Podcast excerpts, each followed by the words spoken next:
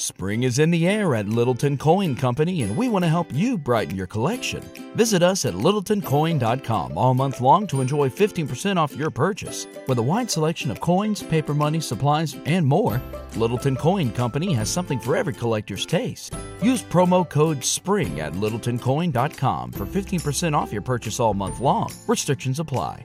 Littleton Coin Company, serving collectors since nineteen forty-five. When you need mealtime inspiration, it's worth shopping Kroger, where you'll find over thirty thousand mouth-watering choices that excite your inner foodie. And no matter what tasty choice you make, you'll enjoy our everyday low prices, plus extra ways to save, like digital coupons worth over six hundred dollars each week. You can also save up to one dollar off per gallon at the pump with fuel points. More savings and more inspiring flavors make shopping Kroger worth it every time. Kroger, fresh for everyone. Fuel restrictions apply. Coming to you live from downtown Detroit, this is Benzinga's Pre-Market Prep.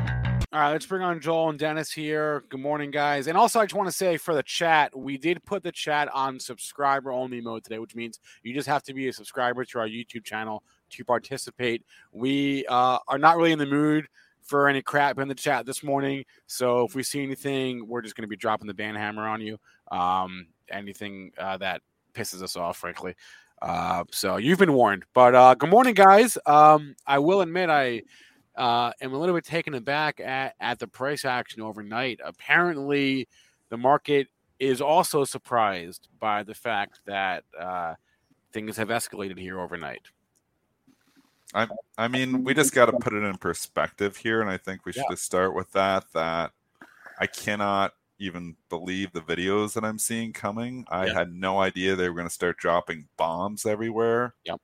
Um, I'm in shock by that. Like you say, invasion, what does that mean? What does that really mean? Okay, well, we're going to move in, you know, we're going to do some, I did not anticipate like the first day and they're just going to start bombing everything. I mean, I'm absolutely taken back. I feel so sorry for anybody who's got family, the people of Ukraine. I mean, we're a stock show. We're going to talk stocks here today, but like, I'm really, really, you know, s- just saddened about the whole thing. Like you watch those videos and it really gives you perspective and you can say, oh my goodness, well, I'm losing a lot of money today. I mean, it's not even about that. It's, you know, there's so much more important things in life. And these people, you know, in Ukraine are, you know, getting their lives basically taken away from them. So I don't even know what to say. I've never, you know, I, I, I don't know. I don't think I've you know seen this, so I don't even know what to say. Yeah, I'll just um, you know there there's times in you know we talk about technical analysis, and then there's times when we talk about fundamental analysis. Uh, but um, we're at a point where really neither of those matter um, as far as uh, you know what's going on in the markets. There's no. There's no script for this. Um, yeah, no I'll just give you. Yeah, I'll just give you. You know, the net change because that, that's really all that matters here. And uh, the S and Ps are down one hundred, one hundred four handles at forty-one eighteen. Uh, that's uh, two point four five percent. Uh, crude did get over one hundred. That's up seven twenty-nine and uh, ninety-nine thirty-nine. Uh, we have uh, gold. Well, gold is acting as the safe haven that it's supposed it to is. act as. Yep, it's yeah. up fifty-four ninety at nineteen sixty-five twenty. Uh, silver, that's in the green too. That's up seventy-seven cents at uh, twenty-five thirty-eight. Uh, not good for Bitcoin here. Uh, if you were looking at that as a as a safe haven, that's down that's nearly twenty-five hundred dollars at uh, thirty-five one hundred. And Ethereum, that's down over ten percent at uh, twenty-three fifty and. Uh, And we could just go into, you know, the rest of the stocks. Um, I don't know if we're not going to talk technically and we're not going to talk Well, we can. We can talk technically and we're going to sure. talk stocks here and we might as well get into it. I mean, this is what the show is about. Um, you know, I got it dead wrong yesterday. I did not anticipate, you know, basically what everything that's transpired here in the last twenty-four hours. I thought, you know, maybe we'll start nibbling in some stocks, you know, maybe. I like the response to the futures yesterday. They were holding up strong considering that, you know, it sounded like invasion was imminent. But, you know, this was not the the case, obviously. It got worse. And the negative headlines from Ukraine just kept coming all day. And the market just kept obviously getting hammered on it. We've taken out all support here. Um, they've come for the big guns now as well. I mean, they Apple's were holding up well three days ago. Microsoft's were holding up fairly well. They've come for those soldiers as well. So they're they're selling everything. I mean, and then you can come to Tesla. I mean, Tesla, maybe we should start with that one because it has been absolutely hammered in the last seven weeks. twelve hundred dollars, now seven hundred dollars, talking about a forty over a forty percent fall in basically just Jan, January and February. So there is a lot of carnage here happening now and some of the big guns as well. Um, I don't know. Like, it, like as a long-term investor, you start nibbling on some stocks here. I think you do your homework. I think if you're sitting a lot of cash, I still think you do. I think you start nibbling. I think I will put some of my cash to work here, but I'm... you've got to keep dry powder because if you're all, all in right now, it's real ugly. So the more cash you have, the more money you're saving right now to invest at a later time. And is this thing going to end tomorrow? Is this going to end? I mean, are the negative headlines, is this as bad as it's going to get? I'm scared it's not. So that's why it's it's hard to just come in here and go all in again. Can you nibble here if you got some companies you like? I think you can, but be prepared. You're probably going to lose some money, at least in the short term.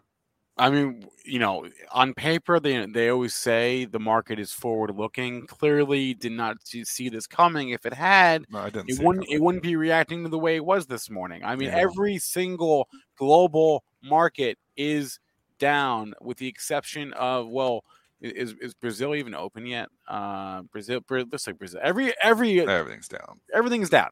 Every everything's every down. Global market, every global index, every major, it's all down. Yeah. Uh, as Joel said, right? Oil and crude and, and gold are higher, right? And that's basically what you've got here this morning.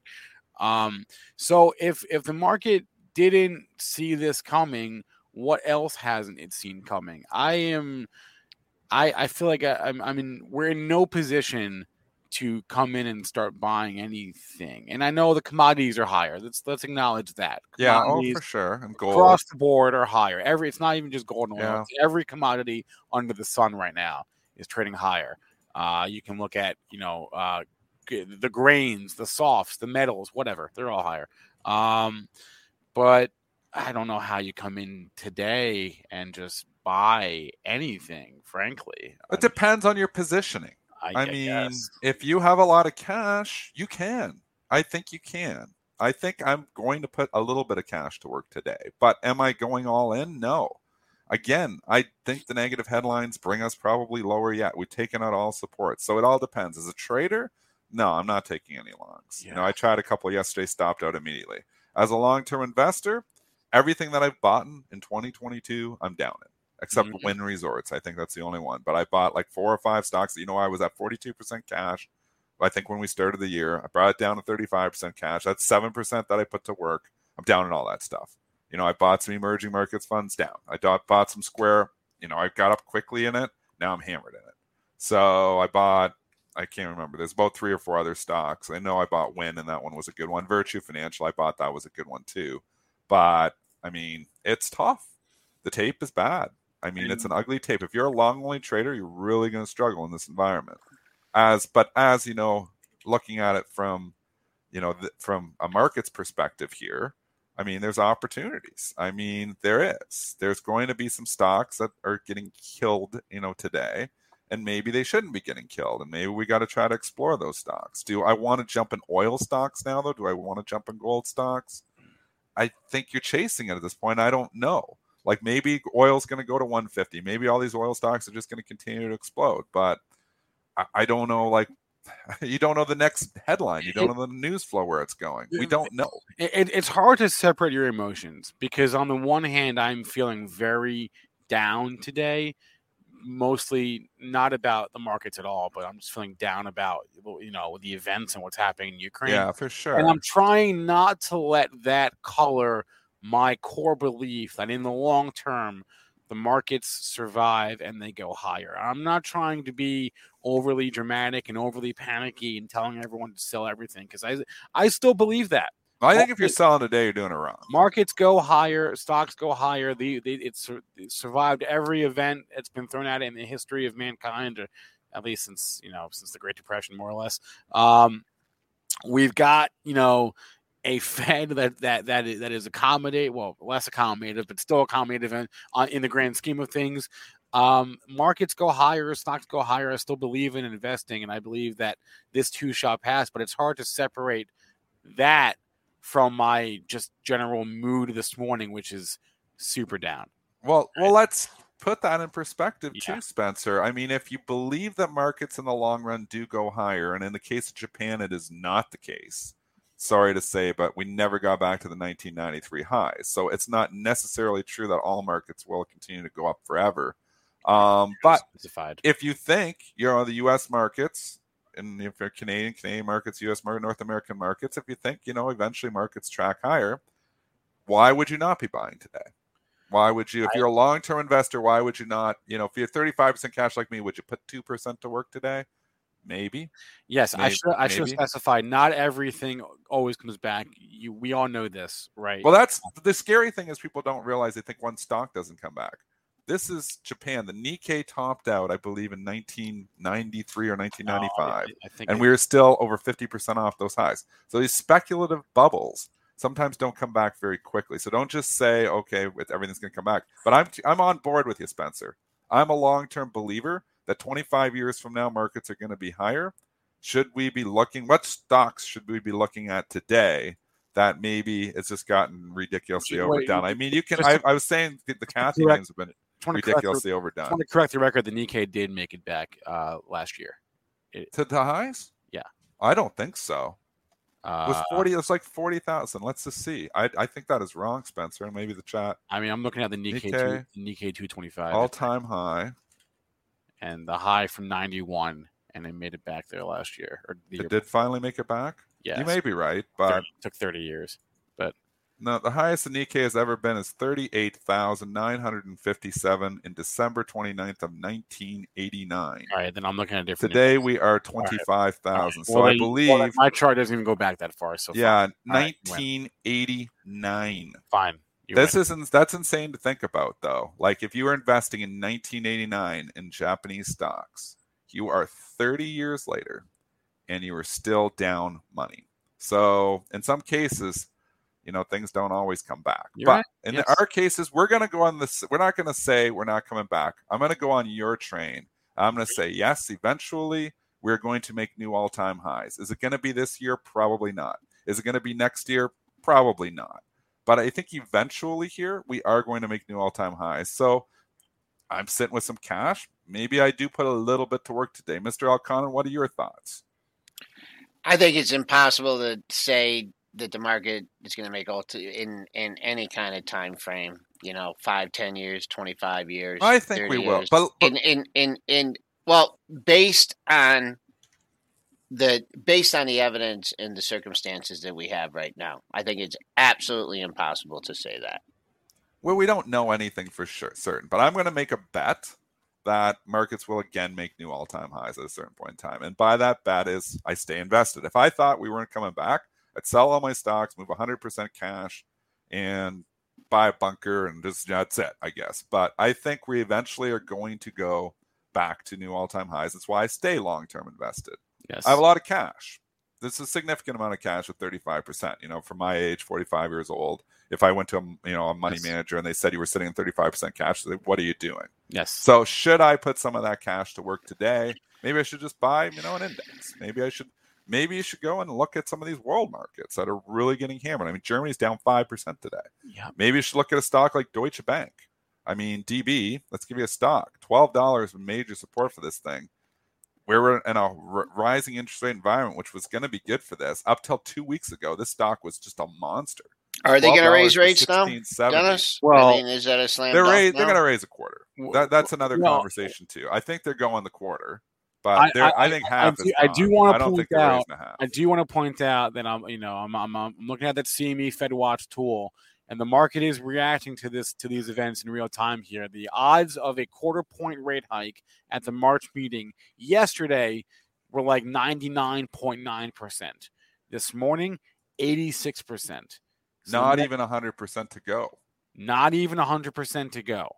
Quarter That's point. That's good for a lot of stocks.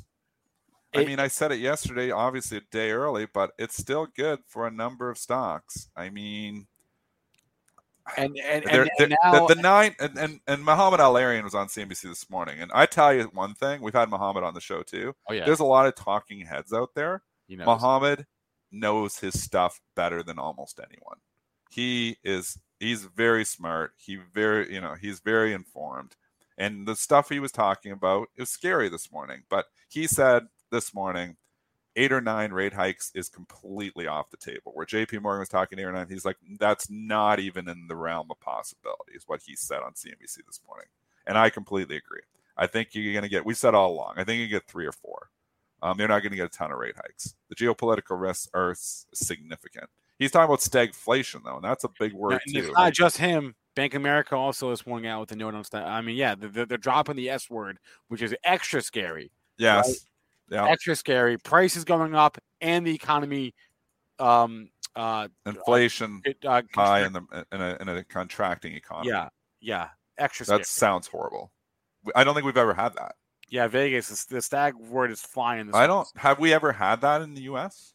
Like maybe um, we got to go back a lot of years. I don't have experience with stagflation. We, I know they've talked about. I don't know. Did, before, did we but... have it? Did we have it in the seventies?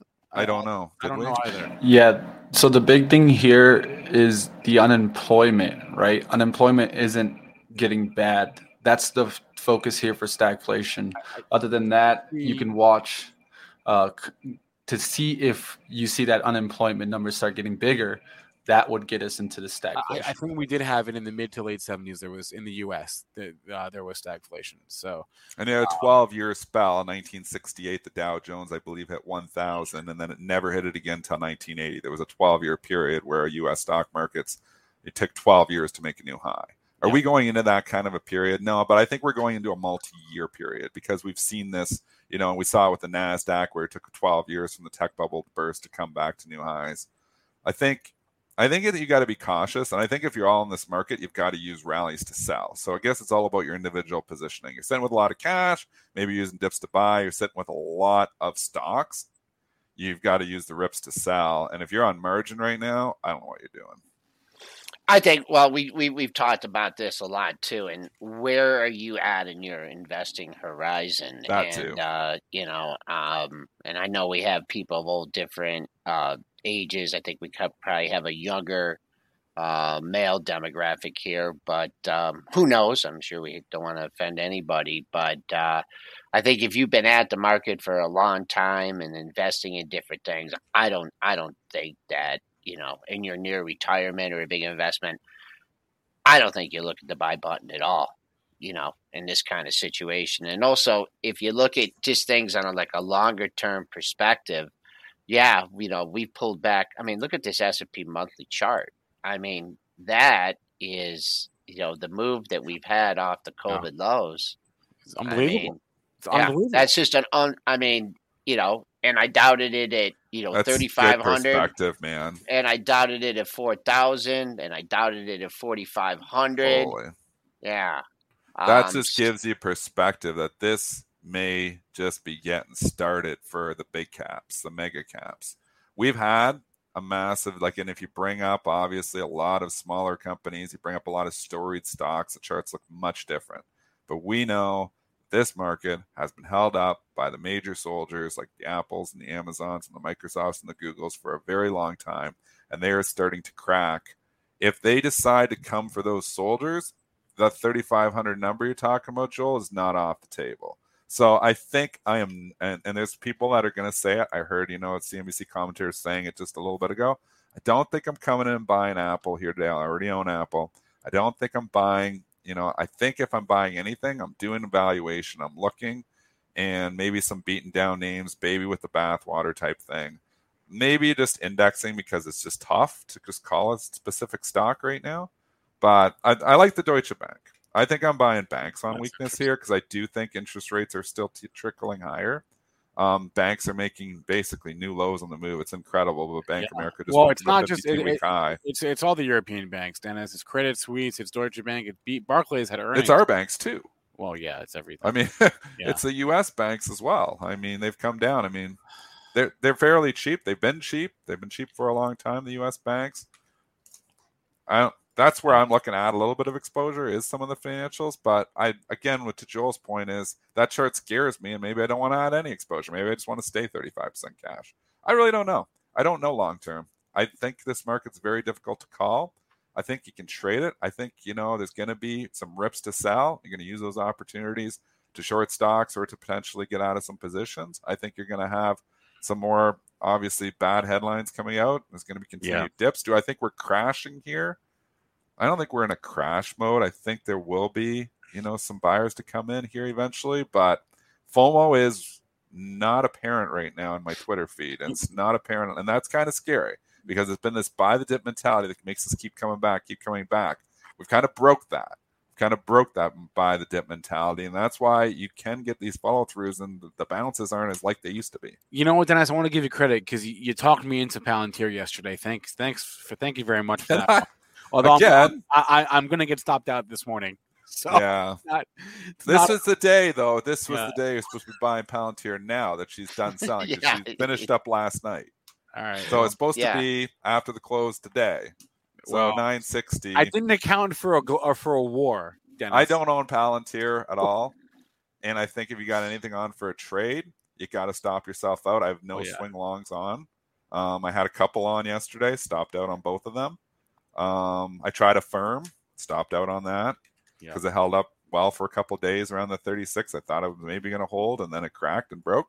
I mean, as a trader, it's all about protecting your capital. It's about little losers. So even though I'm wrong on a lot of calls yesterday, and I'm losing money in my long-term portfolio, but in the short-term trading account, yeah, um, I take my two percent losers, and I was I had a firm, I had ARK.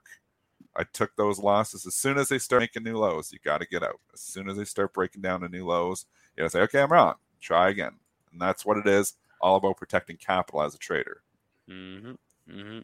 Uh, I do want to, uh, at some point, maybe we could do it now, uh, move on to earnings. We're going to have uh, J C Peretz on in twelve oh or so minutes. Oh, my goodness. and, um, J C will be pumped. And uh, Peter Tuckman on nine. Uh, a fun game I was playing last night with the earnings reports is I was going through the, uh, the calendar, looking at every stock to report, not even looking at the numbers and saying, hey, I bet you this one is down. Oh, it is. I bet you this one's down. Oh, it is. Yeah. Because every stock that reported earnings last night was down. Yeah. The one, there was one I found that wasn't, and that was uh, Clover Health, and that's now come back down to where it was. So uh, those games. Clover Health. Oh my But Lord. every single. I, I want to start with eBay and Baba, because those are the big ones overnight here.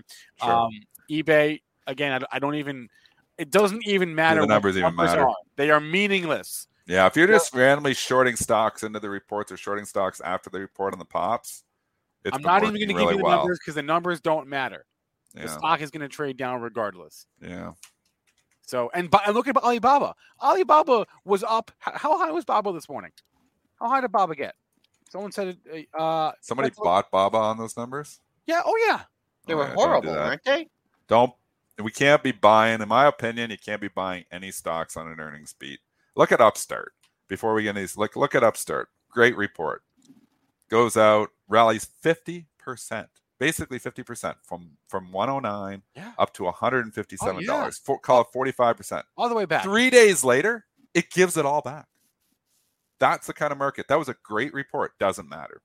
Doesn't matter. We care zero. They just sell stocks. It's just not so, that. I mean, it's, you know, Google. That, that's unbelievable, though, that a stock will rally forty or fifty percent on a report, and three days later gives it all back. It's never, that's the one thing working against the bearish thesis is it's never been easier for the shorts. It's never been easier. You're shorting a rip, and then they just instantly make money. It doesn't even matter what it is. And I don't know. It's never been that easy on the short side. So I got to think eventually they're going to make it tougher on the short side, which makes me think we will have some wicked Who's short they? spaces here. I don't Who's know. They? The market is they. Someone... The market. The market is they. Somebody's coming in here and buying. I don't know who, uh, but there's always a buyer out there. I just don't know where they are. There's always a buyer for every seller. But what I'm saying is it's been very difficult. If you're buying these rips, you know, like Google – announce everything, did everything right, gives it all back, making new lows on the move. Uh, three weeks later, it seems like the stocks that disappoint go down and keep going down. The stocks that beat go up, but then three days later they go they back go, down. Yeah. So either way, the shorts are winning on all those, which is insane. I've never seen a market that, you know, like to sell in the pops, selling the rips. Selling the rips in twenty twenty-two has worked the best I've ever seen in my twenty-two year trading career. It's it's worked better than anything. I can't believe that, you know, every single stock that bounces even immediately gets sold. Even to the tune of Home Depot, which was a great report, it was up fifteen dollars on that. They couldn't yeah, even they hold did it for say something minutes. About margins on that. That's on all garbage, Joel. When they talk about it, that's all that is is media. When all that is is media justifying the price after the fact, and they will look through the report and try to find anything they can. Why is Home Depot down? Find me a fundamental reason. Because you know what? I get reporters calling me. Well, they don't want to hear anything technical. They don't want to hear that everybody's selling everything. They want a fundamental reason that they can print. So all that is, is, and Kramer does it all the time too. They'll find the fundamental reason to try to justify bad price action when it's just bad price action. I'm sure J C is, and it's be an interesting conversation to have with him too. But sometimes it's just bad price action, and the company really didn't do anything bad. Mm-hmm. I mean, take Papa John's here today. They'll yeah, find a reason that Papa John's is down ten percent. But in all likelihood, it's just bad price action. It's bad price action. It was down into the report. It doesn't even matter. We're just selling everything. It's a bad day for anything to reporting earnings.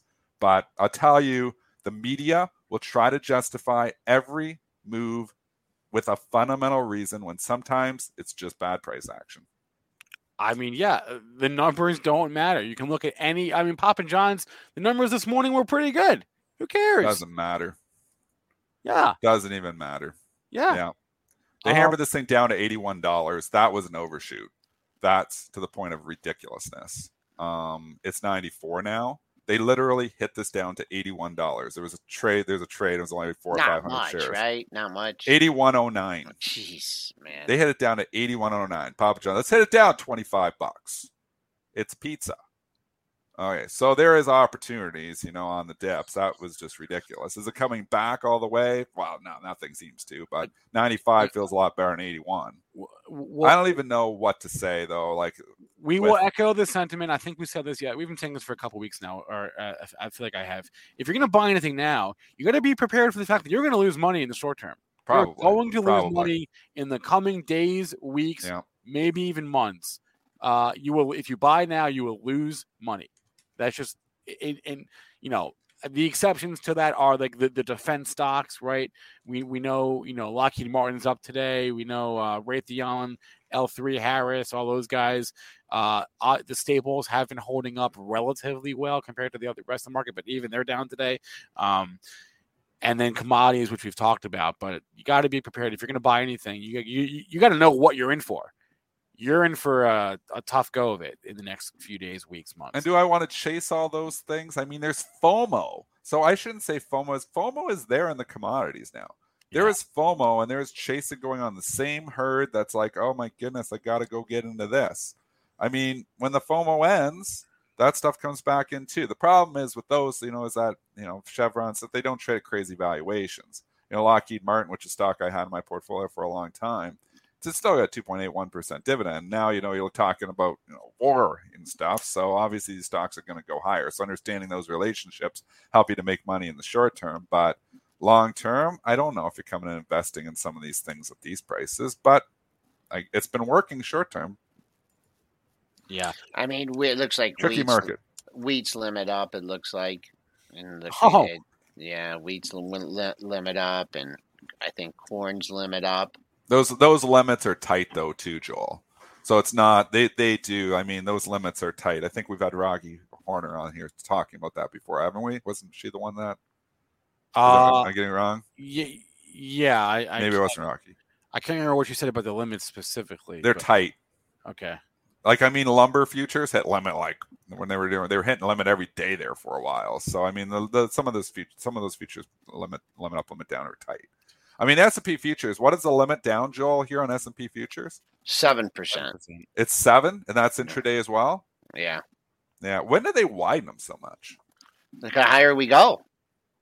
Yeah, but it wasn't, it wasn't seven percent before. Was it seven percent? Yes, it, it was during COVID. It was seven percent. I think, was so, it five? Well, I thought I it was five. five for some reason. Maybe I feel like they widened we, it. Yeah.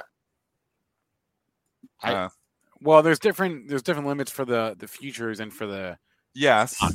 Yeah, because remember, yeah, there is. Oh, yeah, because you have the circuit breakers. I mean, the stocks are way different, but the futures, I guess, you know, that's what we were saying. The futures are trading efficiently, and then they'd open at nine thirty and they'd halt all the stocks five minutes yeah. because of the stupid limit down things, which was ridiculous.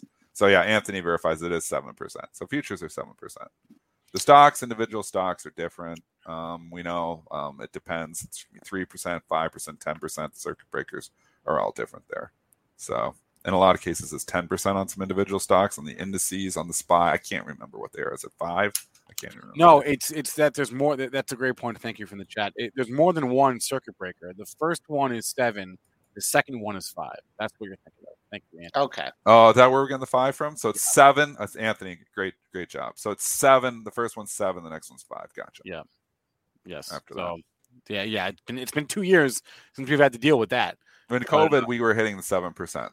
We'd oh, open oh, and then oh, boom, yeah. the futures closed, seven percent. So it's S P Y that was trading efficiently. I'm getting it backwards. S P Y was trading efficiently after hours, and then because there's no there's no circuit breakers after hours on uh, on individual, individual individual stocks. There is it when was, you start the regular session. It was every day for like a week uh, in March of twenty twenty, where where we were opening and just limit down. Right, yeah, right off. Yeah.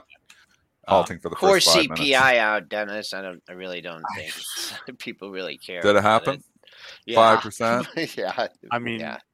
yeah. Jobless claims are out. Core C P I is out. I again, I don't know. Nothing's how, how matters. Yeah. Now. Once now, again, all that matters yeah, is Ukraine has trumped all now. Yeah. Yeah. yeah, yeah. Ukraine. It's, um, I mean, I, it's amazing yes. how the news flow changes and what's important in the oh, market and understanding that. And you called this. You, Mitch, called this early that this Ukraine situation. The market was, you know, eventually going to be worried about this. And we challenged it for a bit, but I tell you right now, this Ukraine situation is, you know, all the market cares about at this point in time. I'm getting an interesting, I saw an interesting stat. And if you look at the, the return over the market over the last decade, you know, over the last ten, ten, twelve years, we've had pretty unbelievable returns, right? On a yearly basis. Too much. Sure, sure. sure. Yeah, much. So uh, like fifteen, sixteen percent. So if yeah. we if we had a, a zero percent return for ten decades, then that would bring us back more down to the historical norm of eight or nine percent. So that, that is, would be dramatic. Uh, uh, Ryan, that, that, that's courtesy of my uh, one of my friends. I, right. I didn't I didn't make that up, and I'm not that smart. But Ryan Ryan Dietrich tweeted a chart this morning of uh, the the S and P five hundred returns after major geopolitical events, um, when those events occur near a recession and not near a recession. The What's Ryan line, saying? The well, the bottom line is, and this is what his chart says: is if you have a ma- major geopolitical event. Um, such as the one we're, we're in right now, and it occurs near a recession, then twelve months later, the markets are lower. But if it doesn't occur near a recession... Oh, uh, no, come on. I mean, what was that show? Well, where, um... If it doesn't occur near a recession, yeah, then twelve months later, the markets are higher. What was that show? What, um, it wasn't the, obviously the sixty-four thousand dollars question. It, there was another one where you make a... Mil- what was it? And they asked all these questions, and you could call somebody... And you had a lifeline? Oh, come on. Who wants to be a millionaire? Who wants to be a millionaire? Right now, my lifeline would be I'd call Ryan Dietrich. That's what well, the first Ryan's going to say. That I want Ryan. Said. Can we get Ryan? He's probably on like every major news I, I, uh, network. I'll, I'll do in the you world. one better. I'll do you one better. I'll bring on J C Peretz here from All Star Charts. And, and, okay, and I'm J C sure he, J C will give us a good perspective on this. I, ho- sure. I hope so. J C, good morning. How are we doing? What's up, fellas? Uh, what is oil. your that's about it? What is your oil mood this morning, J C? Hold on, one at a time. What? Yeah, what is your mood this morning? What is my mood this morning? Yes. Um, like what am I looking at? You mean? Yeah, yeah. Just your. I mean, I as I, I was saying earlier, it's like I'm feeling really down about the state of global affairs. I'm trying not to let that color my long-term view of of the market. So it's a, I'm walking a tightrope here. I, I'm just curious where just where your head is at emotionally. Yeah, I mean, listen, we've known each other for a long time. I don't know anything about global no, politics sure. or geopolitics, or I know less about wars. So, I I mean, I don't really have anything to say on that stuff. I agree. You guys can bring on smarter guests. For me, it's a price thing. You know, that's what we're looking at. Oil just hit one hundred this morning. Rock and roll, baby. Uh, gold's breaking out. I mean, there's opportunities everywhere. So that's where you're looking, commodities? Well, it's not anything new, right? We've been on this train for a year and a half already. So when crude oil traded below zero, that was really the catalyst that sparked the next commodity super cycle. So we believed at the time. Everything we've seen since then has really just confirmed that. We haven't seen any information, any data whatsoever that we're not in the early stages of a commodity super cycle. And what's great, the best part is, is that American investors are just not in energy. They own a ton of that crap, growth and technology, which is fantastic, because that, I believe, is really one of the biggest catalysts for that unwind. American passive investors who bought into that passive investing scam, they don't own any natural resources. So I think we're just getting going. Wait. The pain is just getting started. Passive investing scam? Come on. Yeah, because people are like, oh, I'm a passive investor because I own indexes. No, you're not a passive investor. You're an active investor. You're just letting the people at Dow Jones make the decisions for you. In your activity, right? I mean, you're you got a point a here. Investor. You're just passing that off. I don't want to argue that point. You've got one point here. I was pretty pissed off when Tesla got added to the S and P because I never liked Tesla uh, at the valuation it was. And then they took around and boom, all of a sudden I own S P Y, and all of a sudden I'm boom, I own seven percent Tesla. And I was like, I don't want to own Tesla, but I had no choice because they stuck it in the index on me. And obviously it worked out for a little bit here now, but it's not working out so great in the last three weeks here. So, I mean, uh, let's take it back to the commodities, though. I mean, you've been bullish commodities for a while, which is a great call. How do you know, like, what time, at what point in time do you say, okay, this trade's worked, and, you know, when, when do you ring the register, like on your winners? And this is just a good overall, you know, question for trading in general. When do you ring the register? Like, I'm always very good at entries. I'm, I always sell too early. When do you even ring the register on, you know, when you got it right? Yeah, I mean, listen, it's all about time horizon. Like, we've had trades, like we were in Oxy, Oxy warrants, right? So that wasn't like a long-term trade. That was a short-term trade. Last month, we put on Chevron Leaps, uh, January twenty twenty-four Chevron Leaps. We got them for twelve bucks, the one fifty strike. So we have longer-term trends, shorter-term trends. But when you really zoom out and identify what the trend is, you know, I say this all the time. They say that you shouldn't kick someone when they're down. But the truth is, that's the best time to kick them, when they're already down. And American passive investors that are getting crushed in their irresponsible exposure to growth and their lack of natural resource exposure, they're feeling the pain. I think it's time to step on them. I think the pain is really just getting going. This can last a while. So we want to continue to be long energy, short technology, and specifically from a risk-reward standpoint, which is what this is all about. You look at a ratio of X L E, which is the energy sector index, stocks, versus X L K, which is the technology sector index, right? Tech, stocks. When you look at the ratio, we are now back above those March two thousand lows.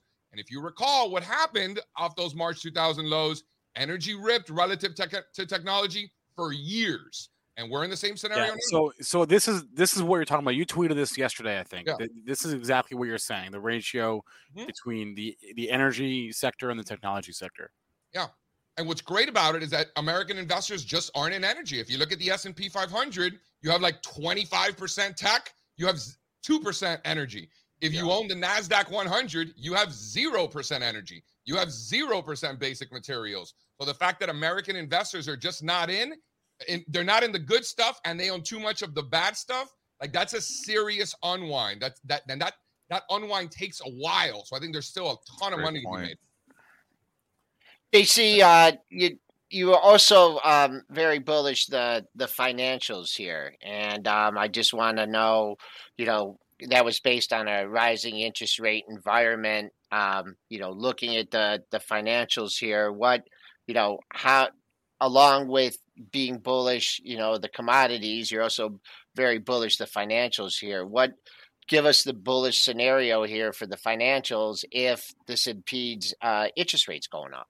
Right. It's an interest rates uh, trade is really what it is. And it particularly, just to be clear, it's financials relative to the market, and particularly regional banks that have that much more exposure to interest rates. But the energy trade is really the one that I think the unwind is just getting started, because American investors do own financials. Like the S and P is like fifteen percent. The NASDAQ has zero, but yeah. there is some exposure. It's the fact that there is that American investors have no exposure to energy that's more attractive. For me, the financials relative story is almost like a bond short, right? It's kind of like the same trade. Mm. Uh, are, are these all banks, or are you are looking like U S? Regional banks, community banks, like yeah. look at A R E relative to the rest of the market, like that sort of uh, that sort of our approach. Um, most of the bank stocks are kind of like in messy ranges, but a lot of stocks are in downtrend. So if we look at financials that are in messy ranges, that seems to be a better place to look. So for example, yesterday we sold premium in financials, trying to collect income because short term, longer term, they're in uptrends, right? Breaking out of fourteen year bases. It's a, it's a great trade, but short term it's a mess. So we're in favor of selling volatility at these levels. Uh, that's worked pretty consistently. What, what defines a messy range? I mean, pull up a chart of uh, financials. I mean, we've gone, you know, it's just been chop, chop, chop, chop, chop yeah. for months. So what ends up happening is that those are traders getting chopped up, right? Traders trying to put on trend following strategies in a market environment that is lacking a trend. So traders complaining that they're getting chopped up. There's somebody on the other side of that trade, right? Collecting that income. And we, you know, I wish that we we did this more. We've done it a lot, but you obviously in hindsight, anything that works, you didn't do it enough. Anything that didn't work, you did it too much, right? um, and then going going back to the commodities for a second, um, is that all commodities or is it just energy? Are you looking? Are we talking about metals or softs or grains or? Yeah, that- listen, all, base metals, grains, softs, yeah. and they've all been ripping. Like this is not anything new. It's not like we woke up this morning and all of a sudden commodities have been rallying. You know, this has been going on for a year and a half or more. So this is a lot. The only one that didn't work this whole time was gold. Like. Every commodity in the world went up. Like you, Jira futures in India, absolutely ripping. Palm oil futures in Malaysia, ripping. So it's really a commodity story globally across the board, except for gold. And then a funny thing happened last week. We got new all-time highs in gold, priced in Japanese yen. And, you know, the argument is, well, J C, if you price anything in Japanese yen, it's going to look good. And while that might be true, uh, we don't just, um, you know, we just don't shy away from new all-time highs. We're now getting new all-time highs in gold, price in some other currencies, and I think the U S dollar is eventually coming. We're already back above the twenty eleven highs in gold. It's a great trade. J C, what about with um, you know, the rising commodity prices? You know, where's there? You know, is there a point where this is going to put um, a severe crimp on uh, demand? And right now, limited supply, right? But there's a point where demand's just not going to be there. I mean, is that something that, you know, I mean, who can afford, you know, houses? Who can afford these different things? I mean, there is going to be a, is there ever going to be a point where, you know, the consumer says whatever, you know, and then that trade no longer, no longer works? Do you have anything in your forecast for that? Yeah, no, I mean, at a certain point, you're right. Uh, I have no idea when that day comes. Neither do you. Fortunately, nobody else does either. So we'll just let price dictate our actions as usual. Uh, and then it, it just just to get a few tickers out of you. I mean, are, are you playing the the the futures here, or are you like the, the commodity based E T Fs, or like the the the or like the trusts, like like the, the, the, the G L D or the U S O, or do you go to the equity side, go to some go to some miners, go to some you know oil and gas stocks? How do you play that? Yeah, I mean, listen, there's people that trade futures. I trade futures. Um, it depends on how you're looking to get exposure. Um, some yeah. people are in tax-deferred vehicles. Others are in taxable vehicles. So, like, it really just depends on what your particular mandate is for that particular account. There's no right or wrong way to do it. Um, me, personally, I like the stocks.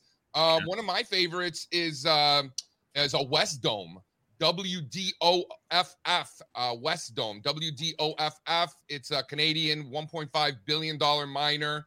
Uh, if it's above eleven, I like it long. We got a target of twenty. Um, and then you got some others that are not breaking out yet, but are setting up, things like Agnico Eagle, things like Newmont. They're certainly setting up. And then just from a pure gold perspective, if you want to own the futures, you want to own the E T F, I don't care, go nuts.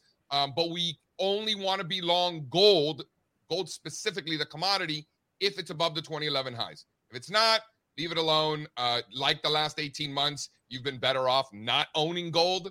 If it's below those uh, uh, um, August uh, twenty twenty highs, um, so if we're below that, again, that remains constant. But if All we're right. above that, I like it long. I think twenty-five hundred is next. All right, J C Peretz runs All Star Charts. You can follow him uh, there or on Twitter at All Star Charts. Uh, J C, it's always a pleasure, man. Have Always a pleasure, fellas. Look Alrighty. forward to uh, you know getting up to Detroit, getting some adult beverages, maybe. You know, maybe. Hey, do it, J C. Well, I, I don't recommend coming until like April, because we are due for one more late season snowstorm. Yeah, I don't no know if it's shit, March. Spencer. Everybody knows not to go to Detroit in the middle of winter. Thanks, buddy. I appreciate the heads up. Yeah, we Fine. Get weather. It's we get weather on the show, too. Yeah, weather updates J C, on the J C doesn't sugarcoat anything. Weather and traffic. Out. Everybody knows. The, the word's gotten out. Uh, the winter in Detroit's brutal. We know. Okay. All right. All right. All right. Thanks, thanks for that. Have a good one, J C. Later, guys. Jesus. All right. Win- winter's uh, more I... brutal in Georgian Bay, I'll tell you that much. So I went from brutal winter of Detroit to more brutal winter of Georgian Bay. I'm a glutton for punishment in that way. Yeah. So yeah, there's three I, feet of snow I, out there, I, I and it's J C. Bitter. I love J C. Okay, um, well, let's do this. Uh, uh, we'll do a few more tickers on our radar, and then we'll go to the chat, see what's on your radar. I just wanted to mention, you know, on the theme of um, not all stocks coming back, like you you look at his skills this morning, S K S P, Oof.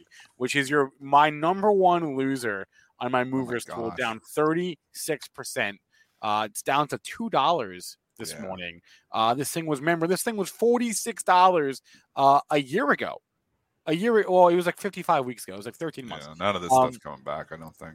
So, like, the question is, Is this is this the all-time low? Who the heck knows? No. But is it gonna but is it gonna go back to forty-six? Probably not. It'd have to go two thousand percent to go back to forty-six. It's gotta yeah. go two thousand percent. It's so much so difficult to get back.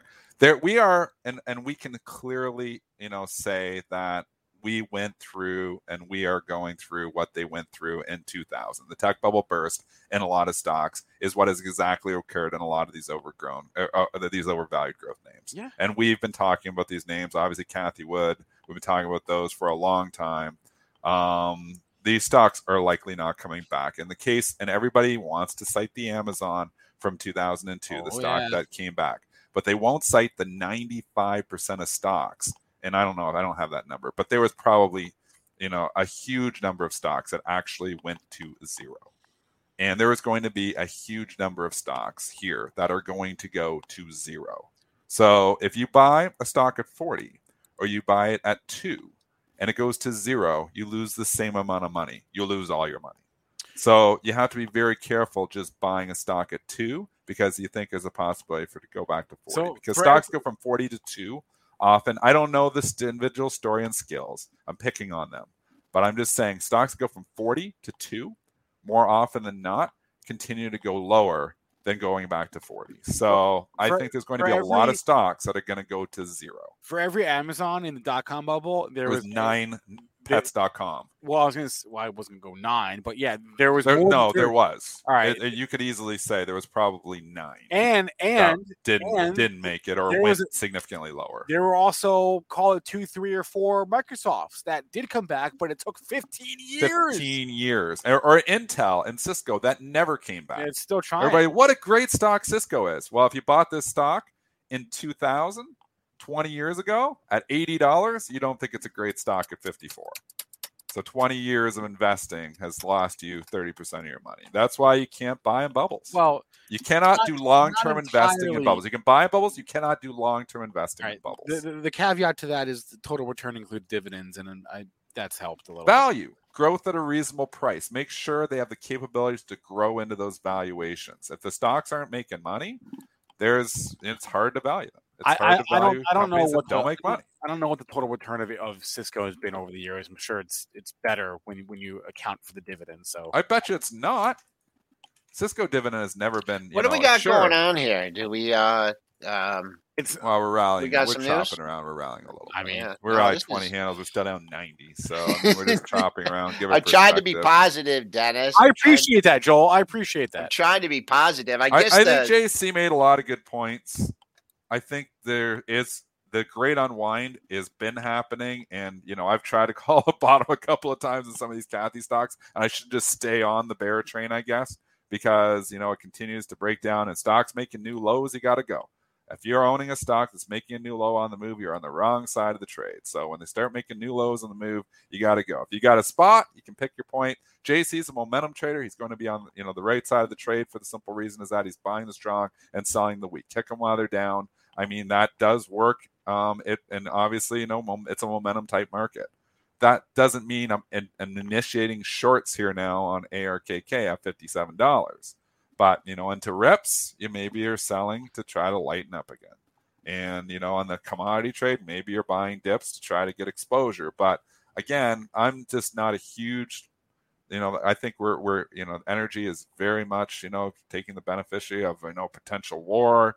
Um, there's a lot of uncertainty. Oil goes up in those periods as well. So it's a great time in the short run to own oil. I don't know in the long run. I don't know if anybody knows anything in the long run. Um, so on, uh, we'll do some tickers from the chat. Someone in the chat asked, when are they closing? Uh, Pedro asked, when are they closing the ARK fund? They're not. Okay. You do not close an E T F that has billions of dollars of assets. Okay. So just get that idea out of your head, because that is not, and she's not going to blow out either. You got creation redemption here. So she's not going to, there's not all of a sudden, like, she just runs out of money and that's yeah. it. That's the end. And she's got to sell everything. I mean, the, the, her investors the, are there. They want to redeem. She's got to sell stocks. And this is, you know, but it's not a matter of like getting blown out here and all of a sudden she's out of money and she's got to sell every single stock. The the largest ARK fund, A R K K, has almost eleven billion dollars of assets in it. You do a lot not, of money lost. You there. do not close that. Yes, but you do not close that fund. So that's, that's just. She's going to stick with her, and it's her job, really. I mean, that's the mandate, to buy growth. So she can't just all of a sudden, okay, well, we're switching over to an energy fund and we're going to buy energy stocks. Well, that poses some interesting legal questions. Uh, Yeah, she can't. We're not unless lawyers. She changes, either, unless she changes the mandate, in which case she can. So I don't know. I, I don't actually know the rules around that. That's an interesting uh, question. Um, I, I want to go I back. Think it's just about diversification. Yeah. And to yeah. J C's point, you own the S and P, you own two percent energy. I mean, that really sucks. You know, and I own S P Y in the long-term account because, you know what? I'm a short-term trader, and I'd like to do some long-term investing, but the long-term investing for me is more passive. You know, I'm trying to benefit from an overall uptake and trying to beat the market by adding some stocks in there. But overall, Joel, you too. I mean, are you indexed long-term?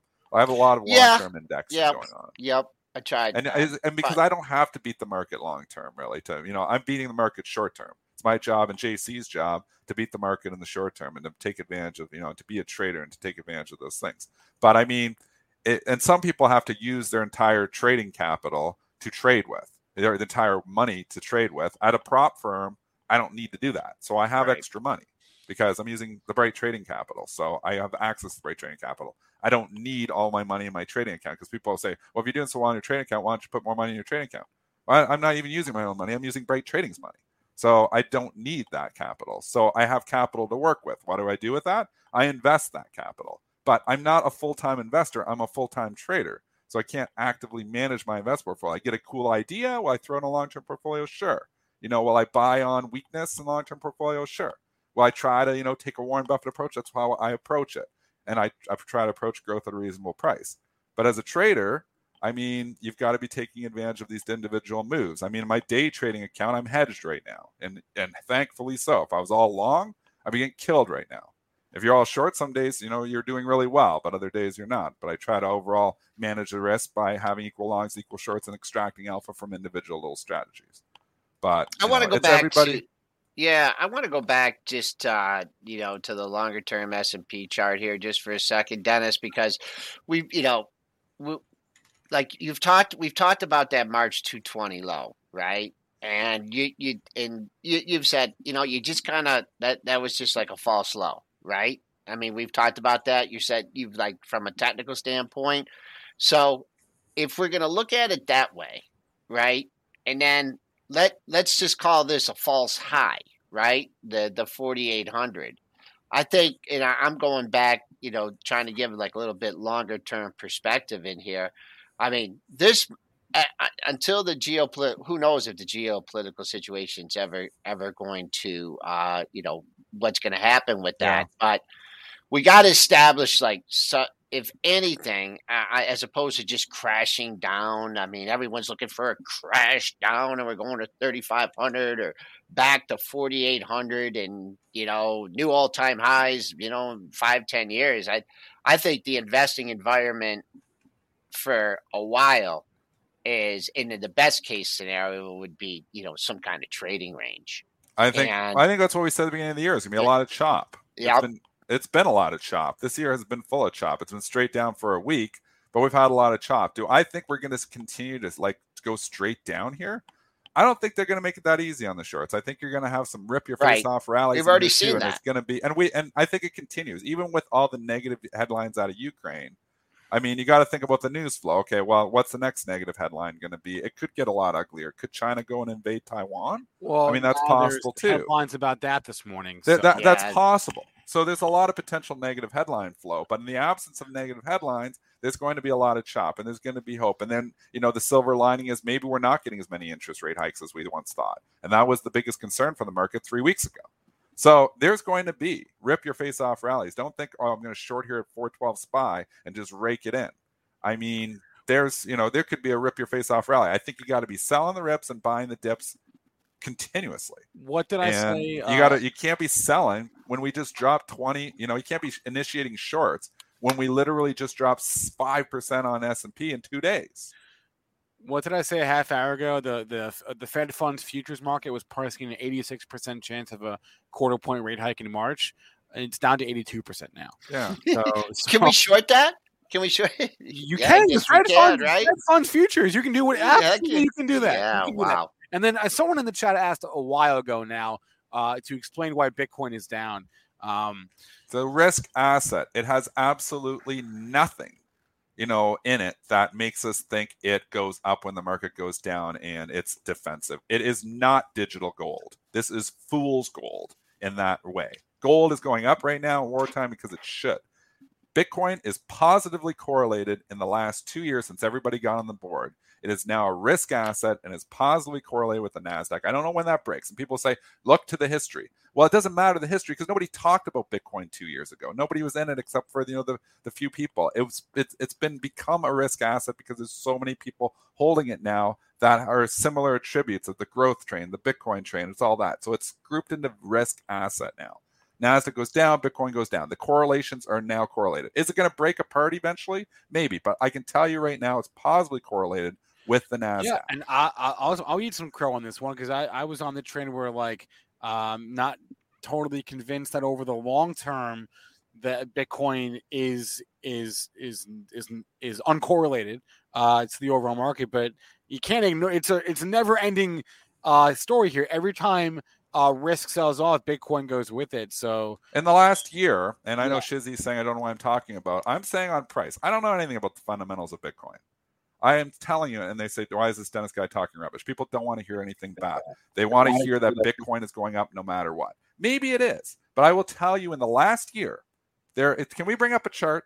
Can we bring up a chart to prove my point on it's Bitcoin it's, it's right there. And the NASDAQ? Can we bring up a chart and put those two on oh. the same chart? Spencer, uh, you can do I, it. I got it. I got you. Give me, give me like ten seconds. I'm trying to make a point that is positively correlated. And that point in the last year is absolutely true.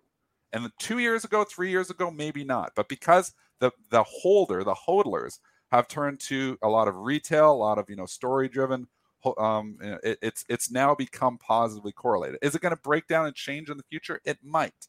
Maybe it's not long, long-term positively correlated. I don't know. I don't know in the long-term anything. But I know in the short-term, right now, if the stocks are going down, if NASDAQ's going down, Bitcoin is highly likely to go down. Right. So I, I'm I'm going back here arbitrarily. What is this? This is since uh, all right, November twenty twenty. Sure, uh, whatever. You, you can't tell because there's so much volatility on that chart, but you can clearly well, see. No, here, but you you you can see the correlation. You can see it. Uh, it, it uh, you know, up, Bitcoin... up, up, up, up, and it's it's obviously its beta is way more, so you're going to see sure. it way higher. But you can see. It's hard because it's it's beta is like four times the Qs. So when you're looking at it, but you can clearly see the overall trend. It's just four times more volatile. So you multiply it by that effect. But you can see, yeah, clearly going up, up, up for twenty twenty, twenty twenty-one, up, up, up, twenty twenty-one, January. We topped out right around the same time, February or so. And then we've been straight down with the NASDAQ and then continuing mm-hmm. to go down. Definitely correlated. Yeah. So it's not expected that Bitcoin is going to go up when the markets are going down. It's expected that actually Bitcoin is going to go down with it. It is now a risk asset. Will it decouple in the future? It might. But as of this time, it is positively correlated with the NASDAQ.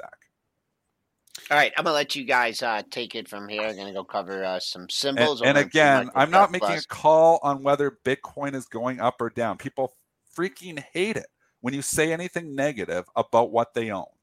I'm not even saying anything negative. I'm saying it's positively correlated. I own a little bit of Bitcoin because I don't know long-term what the hell is going to happen with it. I have a little, little, little piece. Did I make the piece smaller before at fifty thousand? Yes. Was I right to sell at fifty thousand? Absolutely. I can rebuy today at thirty-three. So who knows? But people just in, it's, take it so personally.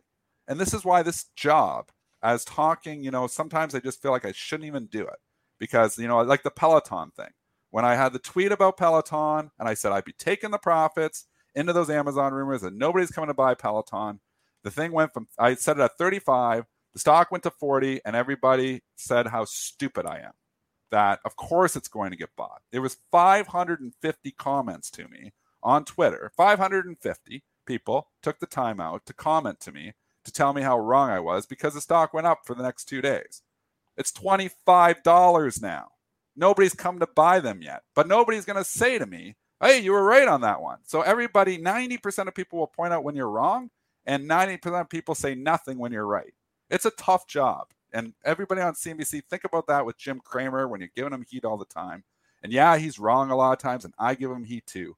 It's a tough job because there is some good people out there that will acknowledge when you're right. But for the most part, people just uh, like poking you, fun at you. You should you should want you, you should want someone to give you the opposite opinion. I I oh, I love it when people disagree with me, because it makes me consider the other point of view. Makes you feel convicted in your opinion, because the majority of people are usually wrong. No, I want people to tell me why I'm wrong all the time. Sure. All the time. It makes I you do. think it through. Mitch yeah. was great yesterday.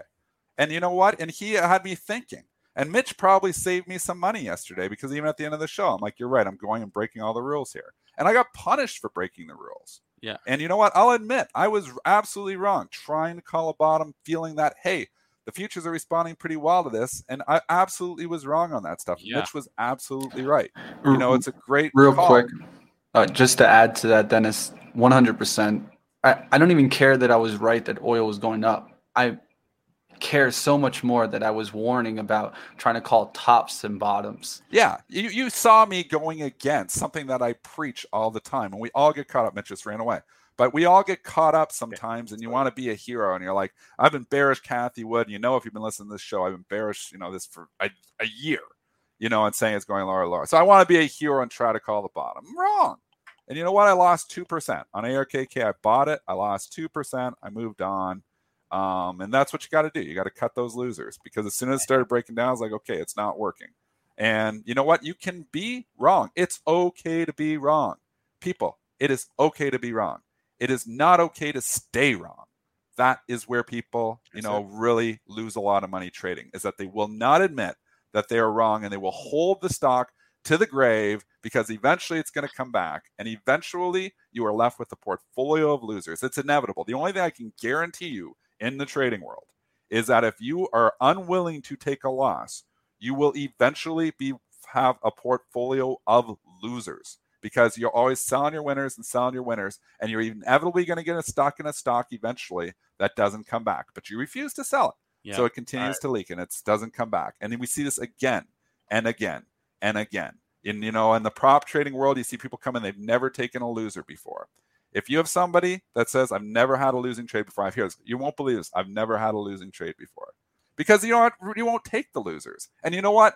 At the at the two thousand in February of twenty twenty-one, and I looked at my portfolio, and I had one hundred stocks in there, and ninety-seven of them were higher. I'm like, this is not normal. It's not normal for everybody to oh, no. just be making money like this. And that was the top.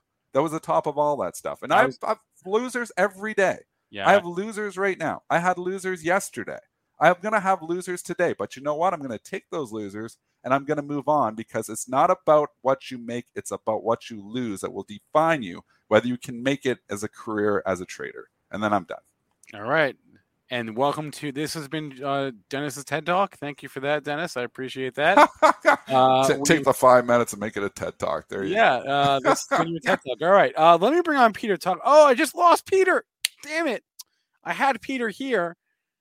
Ah, all right. Let me see if we can get Peter back here. One second. Ah, I he was coming to us live from the from the floor of the New York Stock Exchange. I, I really wanted to hear what he had to say. I just saw him there, and then I lost him. And now he's back. He's trying to get back. All right, Peter, I got you. I'm bringing you on. Give me some acknowledgement that you can hear me. Oh wait, he's not from. The, he's not Peter. You got me. I'm bringing you on, man. All right, we're we're, we're doing it, Peter. Peter. Oh God. All right, that didn't work. Peter. Peter, do you hear me? All right, this ain't working. All right, we're going to have to call it a day, I think. Oh, he says he can't hear me. He can't hear me. Can you hear me now? I feel like I'm in a commercial. He's gone. All right. That's that. He's in his car and then whatever. Let's just wrap it up, guys. That was a nice, uh, fun way to end the show today. Uh, all right. Uh, as I say at the end of every show, um, please remember that all the information on this show and all of our shows are meant to be used as informational purposes, not for investing or trading advice. Um, I don't even know what to say. Uh, you know, everyone, there are days when there are more important things in the stock market, and this is one of those days. Uh, so uh, we will keep doing our normal shows today. Live trading coming up next. Benzinga Live after that. The roadmap after that. At the close after that. Um, and I'll try to stay positive here uh, and not forget the fact that uh, the S and P five hundred, broadly speaking, not broadly, not broadly speaking, it does it does come back. Uh, and I, I do believe this too shall pass, but uh, it's hard to see that when, when you're right in the thick of the storm. So uh, that being said, I'm going to hop off. Live trading with Benzinga is coming up uh, live right now. This stream will end or redirect to Ryan, Zunaid, and Mitch trading through the open. Uh, if you want to smash that like, I'd appreciate that. If you want to subscribe and become a, a member on Benzinga's YouTube account, you can do that by clicking the join button right there on our homepage. If you want a discount to Benzinga Pro, a twenty-five percent discount, click on the link in the description. It's also on the screen right there, uh, but it's in the it's in the description of this video uh, on YouTube, on Facebook, on Twitch, on Twitter, and even on LinkedIn now. Um, Whoa, Peter's back now. Peter, can you hear me? Peter? Can you hear me? Hey! Welcome. What's, what's up? You know, neither rain nor snow will keep me from Benzinga, guys. All right. Well, we, we got like a minute left here, Peter. So just give us your quick thoughts on, on the market's reaction here to the uh, developments overnight. All right. And that's that's an omen. I think that, that that that's about as good a way to end this show, I think, as we can. I'm calling it. I'm calling it, Peter. I'm calling it. I'm calling it. Everyone, live trading with Benzinga coming up live right now. Uh, we'll, we'll catch Peter again next week.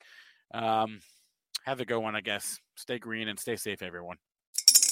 Spring is in the air at Littleton Coin Company, and we want to help you brighten your collection. Visit us at littleton coin dot com all month long to enjoy fifteen percent off your purchase. With a wide selection of coins, paper money, supplies, and more, Littleton Coin Company has something for every collector's taste. Use promo code SPRING at littleton coin dot com for fifteen percent off your purchase all month long. Restrictions apply. Littleton Coin Company. Serving collectors since nineteen forty-five. You know how to book flights and hotels. All you're missing is a tool to plan the travel experiences you'll have once you arrive. That's why you need Viator. Book guided tours, excursions, and more in one place. There are over three hundred thousand travel experiences to choose from, so you can find something for everyone. And Viator offers free cancellation and twenty-four seven customer support for worry-free travel. Download the Viator app now and use code Viator ten for ten percent off your first booking in the app. Find travel experiences for you. Do more with Viator. Without the ones like you, who work tirelessly to keep things running, everything would suddenly stop. Hospitals, factories, schools, and power plants, they all depend on you. No matter the weather, emergency, or time of day, you're the ones who get it done. At Grainger, we're here for you with professional-grade industrial supplies. Count on real-time product availability and fast delivery. Call, click grainger dot com or just stop by. Grainger, for the ones who get it done. When you need mealtime inspiration, it's worth shopping Kroger, where you'll find over thirty thousand mouthwatering choices that excite your inner foodie. And no matter what tasty choice you make, you'll enjoy our everyday low prices, plus extra ways to save, like digital coupons worth over six hundred dollars each week. You can also save up to one dollar off per gallon at the pump with fuel points. More savings and more inspiring flavors make shopping Kroger worth it every time. Kroger, fresh for everyone. Fuel restrictions apply.